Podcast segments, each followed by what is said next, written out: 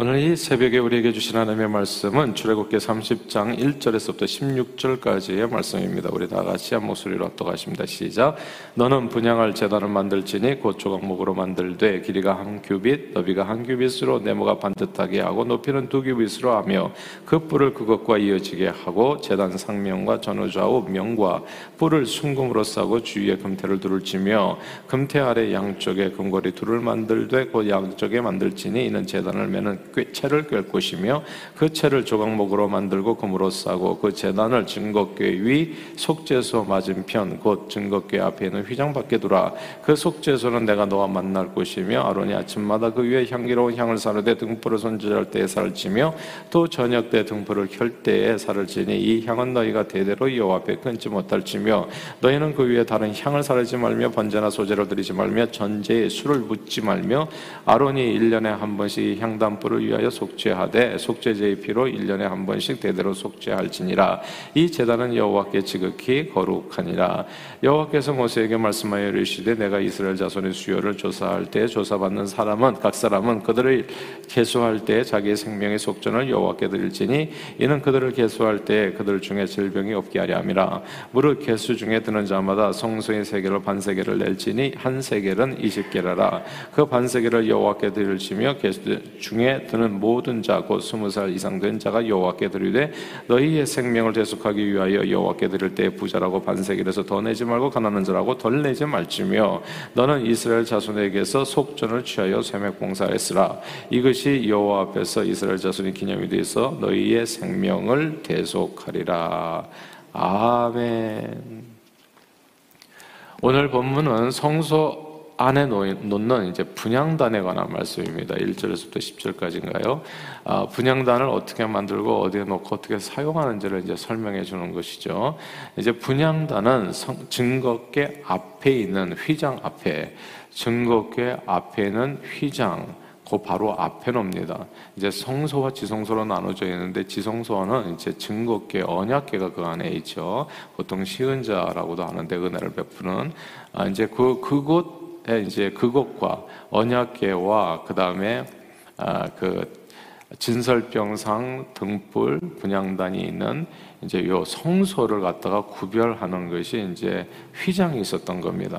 근데 그 휘장 바로 앞에 놓는 것이 이제 분양단이었어요. 이 분양단과 관련해서 제사장 아론이 해야 될 일이 있었습니다. 날마다. 그래서 이 분양단에 아침과 저녁으로 향을 피우는 일입니다. 그리고 1년에 한 차례 속죄자의 피로 그 향단을 거룩하게 하는 일, 이걸 이제 쉬지 않고 해야 되는 것이 제사장의 직무였던 것입니다.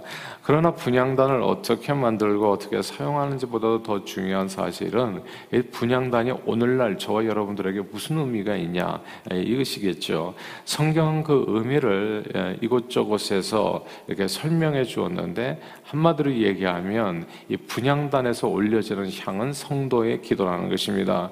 아, 그 중에 여러 말씀들이 있지만 한, 한 말씀만 같이 읽어보면 시편 141편 2절만 아, 같이 한번 읽어보겠습니다. 시편 141 141편 2절이에요. 같이 읽을까요?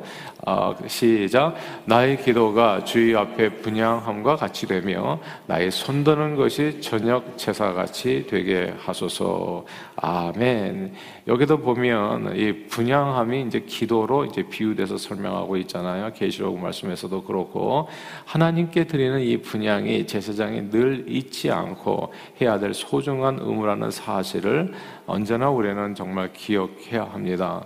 아, 그렇다면 신약 시대에 예수 보혈로 죄 씻음 받고 왕 같은 제사장이 된 저와 여러분들이 늘 잊지 않고 해야 될 소중한 의무도 역시 사명도 역시 주님께 드리는 쉬지 않고 드리는 기도가 될 것입니다. 아, 그런데 오늘 본문은 아침 저녁으로 드리는 이 분양과 관련해서 또 이렇게 말씀하세요. 우리 오늘 본문의 8절을 이번에는 읽어보겠습니다. 30장 8절입니다. 30장 8절 시작. 또 저녁 때 등불을 켤 때에 살을 찌니 이 향은 너희가 대대로 여호와 앞에 끊지 못할 지며 아멘. 예, 등불을 켤 때 향을 분양단의 향을 사르게 되어지는데 이 향을 어떻게 해요? 대대로 여호와 앞에 끊어지지 않도록 향을 피워라라고 하는 그런 얘기가 되겠습니다. 대대로 여호와 앞에 끊어지지 않게 이 구절을 주목해야 됩니다.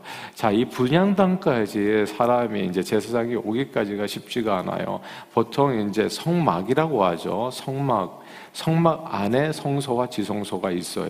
근데 성막이 있, 으면 성막의 동쪽으로 이제 사람이 이제 들어오게 되는데 재물을 가지고 그러면 성막 안으로 들어왔을 때 제일 먼저 만나는 것이 재단입니다.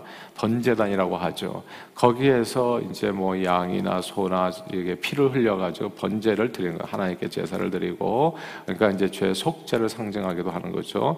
그러면서 주님의 임재 가운데 성소라고 하는 것은 주님의 임재가 있는 것이거든요. 성소까지 들어오는 과정이 간단하지가 않아요.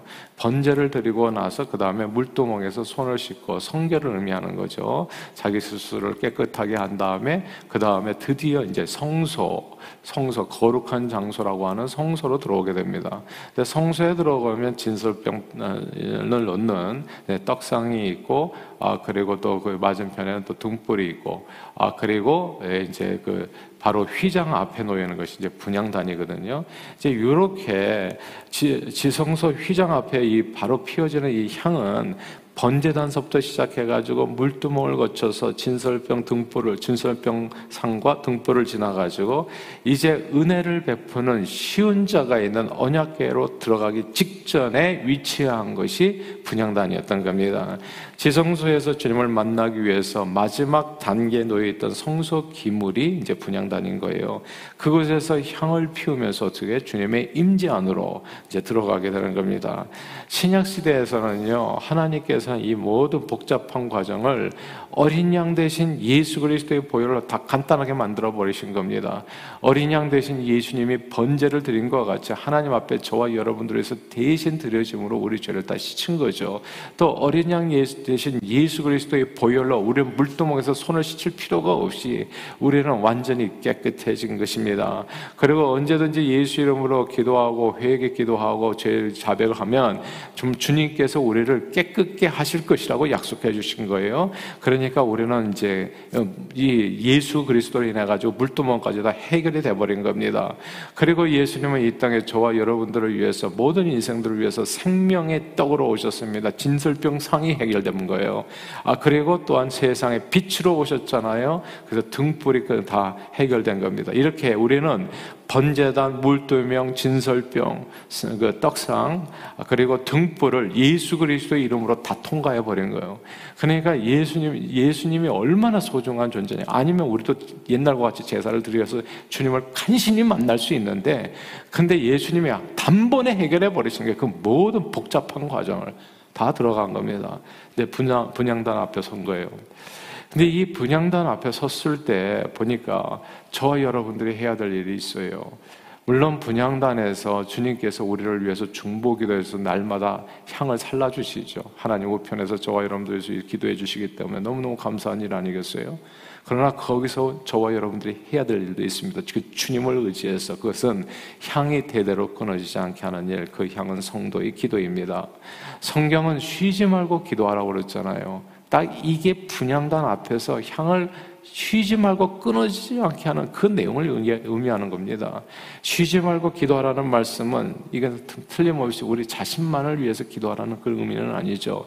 오늘 말씀에 비추어 볼 때 예수 믿어서 왕 같은 제사장이 된 저와 여러분들이 하나님께 저와 여러분들에게 하나님께서 주신 사명은 구약 시대 제사장이 늘 백성들의 중보자였거든요. 구약 시대 제사장은 백성들과 하나님 사이의 중보자였다고요. 저와 여러분도 마찬가지로 하나님과 이 세상 사람들의 중보자로서 향을 피워서 과거의 제장들이 꺼지지 않게 한 것처럼 아직도 주님을 잘 모르는 사람들을 위해서 오늘 이 새벽에도 쿨쿨 잠자는 누군가를 위해서 쉬지 말고 기도하며 기도의 향을 꺼뜨리지 않는 것입니다. 구약시대 백성들의, 구약시대 백성들의 이 제사장은 백성들을 위한 기도를 쉬는 것을 죄라고 여겼습니다. 실제로 사무엘 선지자 제사장이었죠. 나는 너희를 위해서 기도하기를 쉬는 죄를 여 앞에 결단코 범하지 않겠다. 이렇게 고백했습니다. 이스라엘은 그 정말 쉬지 않고 기도하는 사무엘의 기도로 인해서 안전했습니다. 모든 전쟁에서 승리했고요. 그때 사울 왕과 다윗 왕이 세워져서 엄청난 부흥을 경험하게 되어지지요. 쉬지 않고 드린 제사장의 기도에 하나님께서 응답하신 결과입니다. 사실 이 사무엘 이 제사장의 쉬지 않고 드린 기도가 없었다면 과연 그 이스라엘이 그렇게 강력한 나라로 세워질 수 있었는가? 그럴 리가 없죠. 아무 아무것도 심지 않은데 어떻게 거두는 것이 있겠어요? 물론 그것도 다 하나님의 은혜였겠지만 분향단 위에 향불이 끊어지게 하는 것은 제사장에게 심각한 죄입니다. 그 정말 하나님 앞에 복 받는 길을 제대로 열어가지 못하는 거거든요. 마찬가지로 오늘날 왕 같은 제사장인 저와 여러분들이 기도하지 않는 것은 정말로 안타까운 일이 될 겁니다. 그러나 세상은 우리들의 기도로 희망을 보게 됩니다. 쉬지 않고 예수 이름으로 드리는 우리들의 기도 기도로 저와 여러분들이 가정이 살아나는 거예요. 가정이 희망을 갖게 된다고요. 노아 한 사람의 기도를 어떻게 했습니까? 노아 형, 자녀, 자녀들이 다 살아나잖아요. 며느리까지 다 살지 않습니까? 그러니까 우리, 내 아들들과 내 며느리들, 그리고 딸들이 살아나는 길은 누군가의 기도로 살아나는 거지 저절로 되어지는 일이 세상에 어디 있냐고요, 저절로. 심지 않은 데서 거두는 일이 어디 있냐고요. 하나님은 세상을 정직하게 지으신 겁니다. 그러니까 저와 여러분들 의 기도로 오늘 아침에 이 기도로 이제 우리 가정의 식구들이 누군가의 생명이 다시 살아나게 되고 자녀들이 돌아오게 되고 삶의 모든 문제가 해결되고 모든 사단 마귀 권세를 이기고 또 우리 기도, 기도로 인해서 공청에도 다 통과되고 건물도 아름답게 지워지고 다 기도로 기도하지 않았는데 어떻게 그런 일이 되어지냐고요. 놀라운 심령과 삶의 부흥을 기도로 경험하게 되어지는 겁니다. 성경은 말씀했습니다. 너희가 얻지 못하면 구하지 않기 때문이라고 요. 또한 아무것도 염려하지 말라. 오직 모든 일에 기도와 간구로 너희 구할 것을 감사함으로 하나님 앞에 아뢰라. 그러면 지각에 뛰어난 하나님의 평강이 너희 마음과 생각을 지키시는데 그것은 기도의 응답을 약속해 주는 말씀입니다. 예수님은 구하는 자마다 얻을 것이요 찾는 자가 찾을 것이요 문 두들기라 열릴 것이라 말씀했습니다. 누구의 말씀? 예수 그리스도의 말씀. 구하면 얻게 반드시 얻게 된다. 찾으면 찾게 된다. 문 두들기면 열리게 된다. 구하라 얘기하는 겁니다. 하나님께서는 구하는 자에게 좋은 것으로 주지 않겠느냐? 반드시 주신다는 말씀이죠. 예수 이름을 의지해서 쉬지 않고 드리는 기도를 통해서 우리는 늘 하나님의 임재와 그 은혜를 범사에 오늘 성경 얘기하는 것보다 대대로잖아요. generation after generation. generation after generation. 대대로 끊이지 않고 이 향을 사르고 끊이지 않고 향을 사를 때 내가 대대로 너희와 함께 하리라. 내가 너희를 붙들어 주리라, 보호해 주리라, 축복해 주리라 약속해 주는 겁니다.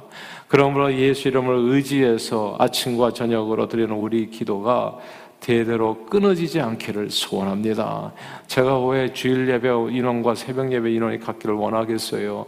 이런 내용이 성경을 보면 보이잖아요. 그리고 예수님이 실제로 그렇게 사셨잖아요. 새벽에 일어나서 기도하시고 밤에 맞도록 기도하시고 그게 주님의 모습 아닙니까? 저와 여러분들 신앙생활의 목적이 뭡니까? 예수 닮는 거거든요. 근데 예수 닮는 건데 예수님이 그렇게 사셨는데 실제적인 예수님의 삶을 하나도 닮지 않고 그냥 뭔가 이렇게 그냥 이 바라는 것만 많다면 어떻게 되겠냐고요. 그러나 저와 여러분들 이 땅에 왕 같은 제사장으로 있는 줄로 믿습니다. 그리고 왕 같은 제사장이 하는 일 아침과 저녁으로 대대로 이 향, 향 사르는 일이 끊어지지 않게 하는 거. 이 왕 같은 제사장의 이 직무, 이 쉬지 않은 기도로 놀라운 주님의 은혜와 능력과 축복을 범사에 체험하고 많은 영혼들을 주님 앞으로 인도하는데 쓰임 받는 저와 여러분들이 다 되시기를 주 이름으로 축원합니다. 기도하겠습니다. 하나님 아버지 과거 분양단의 향이 꺼지지 않도록 늘 아침과 저녁으로 향을 사르며 이스라엘 백성들을 축복했던 제사장처럼 이제 예수 보혈로 우리 인생들을 구속해 주시고 왕 같은 제사장 삼아 온 세상을 위해서 아침 저녁으로 기도하며 강구하는 특권을 주신 주님께 감사드립니다. 주님 주신 이 특권을 늘 사용해서 쉬지 않는 기도로 주님의 놀라운 임재와 능력 그리고 축복을 범사에 누리며 많은 영혼을 주님 앞으로 인도하는 저희 모두가 되도록 오늘도 성령 충만으로 역사해 주옵소서 예수 그리스도 이름으로 간절히 기도하옵나이다. 아멘.